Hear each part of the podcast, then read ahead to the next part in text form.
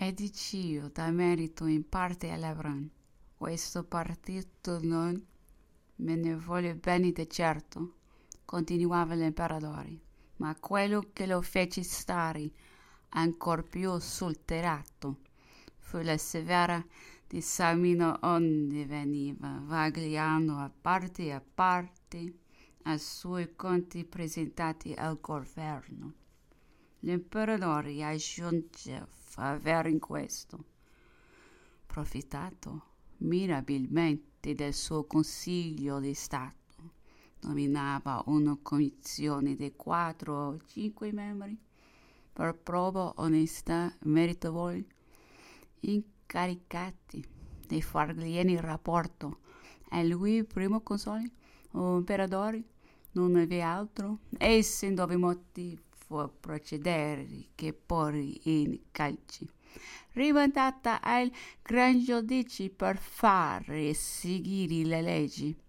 Giunti a questo punto, gli implicati venivano ordinariamente a componimento e mettevano fuori uno, due, tre, quattro milioni piuttosto da lasciarsi inquisire.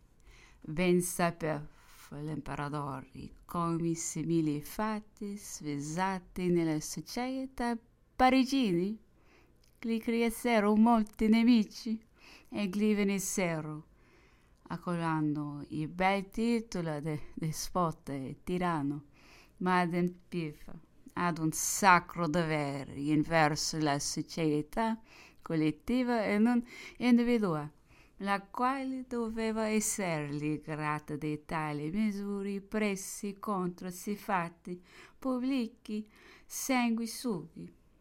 Gli uomini non mutano mai, diceva Napoleone, da Faramondo in poi i banchieri agirono sempre così di rimano furono ugualmente trattati, ma non vennero in nessuna epoca della monarchia feriti comodamente tanto direttamente e lealmente e secondo le leggi.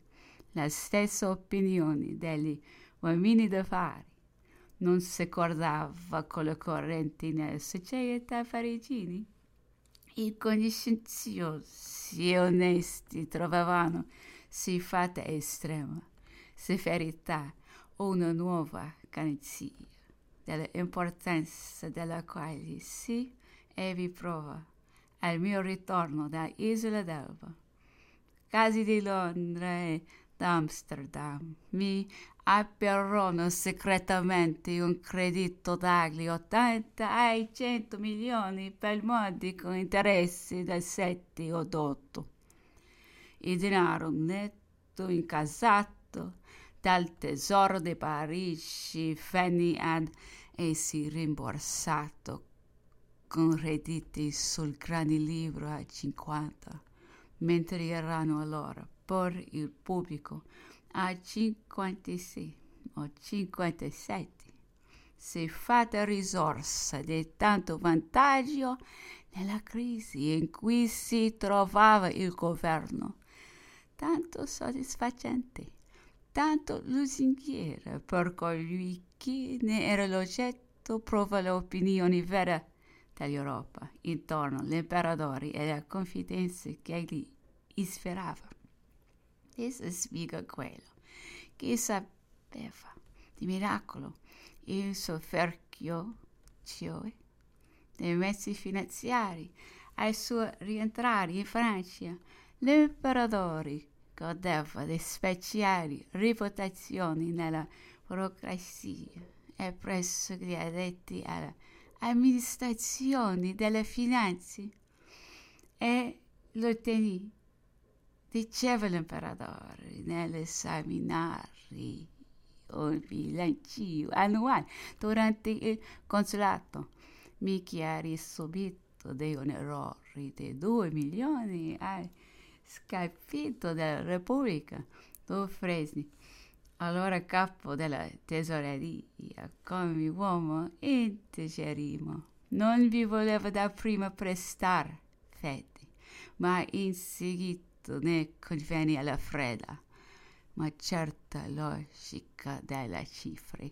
Vi volevo vari mesi prima di scoprire l'origine dell'errore, che finalmente si rinvenne in un conto del provveditore seguente. Questi occasionò inganno e restituì i due milioni. Un'altra volta Napoleone, esaminando lo stato dei paga della guarnigione di Parigi, appuntò un articolo di sessanta e più mille lire assegnati ad un discretamento che era certo non essere mai stato nella capitale. Il ministro vi fece un'osservazione, ma solo per compiacere, e l'imperatore, convinto della sua inutilità, ma era vero, e la somma venne levata